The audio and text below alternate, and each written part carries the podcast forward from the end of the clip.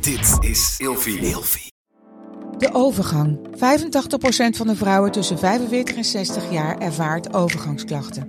Klachten die kunnen leiden tot een verkeerde diagnose of langdurige arbeidsongeschiktheid. Wat kun je doen als je overgangsklachten ervaart? Hoe maak je dit bespreekbaar op je werk? En als jouw medewerker bij jou komt, wat kun je als werkgever dan doen? Sector Instituut Transport en Logistiek heeft een kennisplatform ontwikkeld waar jij terecht kunt voor tips en adviezen. Wil je hier meer over weten? Kijk dan eens op stl.nl/slash overgang. Eindeloos aan het woelen en draaien in de nacht en hou je je partner wakker? Het kan zomaar zijn dat je toe bent aan een nieuw bed. Gelukkig geeft Emma Sleep je nu 10% extra korting met de code RELATIEVRAGEN in hoofdletters. Op bijvoorbeeld de Emma Super Slaapbundel, waar je het bed gratis bij krijgt. Dus ga snel naar emmasleep.nl en bestel jouw bed. Ik ben Inke Nijman en ik deel graag als relatietherapeut en seksuoloog mijn gedachten met jou in deze podcast. Niets is meer raar. Twee maanden geleden leek het nog of een wereld in zou storten. Ze overzagen niet meer hoe ze hier samen uit moesten komen. De pijn was bij hen beiden zichtbaar en hij was intens. Maar tegelijkertijd was het vanuit mijn perspectief zo zonde, want ze zouden helemaal niet zoveel verdriet hoeven te hebben. Maar dat was vanuit mijn perspectief. En het was in de maanden daarvoor niet gelukt om hen beiden in beweging te krijgen, weg uit hun eigen perspectief waar ze zo hardnekkig aan vasthielden. Vanaf aanvang van de relatie, zo'n elf jaar geleden, waren hun seksuele behoeftes al anders. Maar aangezien ze beiden erg pleasend zijn, verkeerden ze voortdurend in een patroon waarin ze hun eigen wensen en behoeften opzij schoven en de ander een plezier deden. Totdat ze dit allebei niet meer konden. Een jaar geleden stonden ze ineens lijnrecht tegenover elkaar. Zij wilden het liefst geen seks meer. Hij wilde van alles en had een enorm oordeel over zichzelf als seksverslaafde.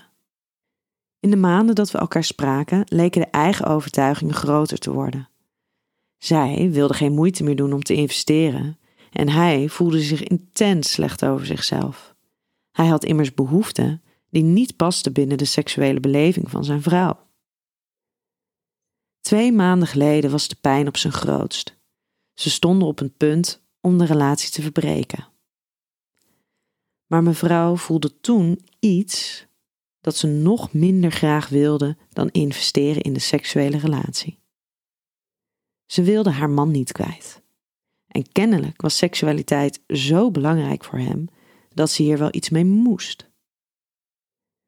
Ze hoopte dat zij met haar stille oorlogsvoering hem ervan zou overtuigen om vrede te sluiten met haar seksuele behoeften. Maar nu leek haar strategie uit te lopen op een verlies. Al die maanden probeerde ik zijn seksuele behoeften te normaliseren, maar geen van beiden wilde hier naar luisteren. Zij niet, omdat ze bang was dat het van kwaad naar erger zou gaan als zij er gehoor aan zou geven. En hij niet, omdat hij zag wat voor afkeurende reactie er bij zijn vrouw op volgde. Hij walgde van zichzelf. En ineens, bij het voelen van het mogelijke verlies, besloot zij om haar hoge muren wat af te breken, om iets van haar hardnekkige overtuigingen te laten vieren. Ze zou proberen minder oordelend te zijn over zijn seksuele behoeften en ze was zelfs bereid om te kijken welke ruimte ze hem kon geven om er gehoor aan te geven. En nu? Twee maanden later zegt ze vol trots: niets is meer raar. Alles mag besproken worden. Want dat betekent nog niet dat er ook naar gehandeld moet worden. Haar weerstand lijkt weg en ook de seks tussen hen mag er weer zijn. En hij? Hij kan weer ademen.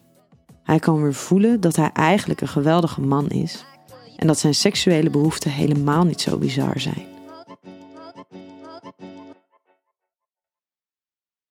Met de code Relatievragen in hoofdletters krijg je 10% korting bovenop de 50% korting die je nu krijgt op het bed dat ik bijvoorbeeld heb. Dus ga snel naar emmasleep.nl en bestel jouw bed.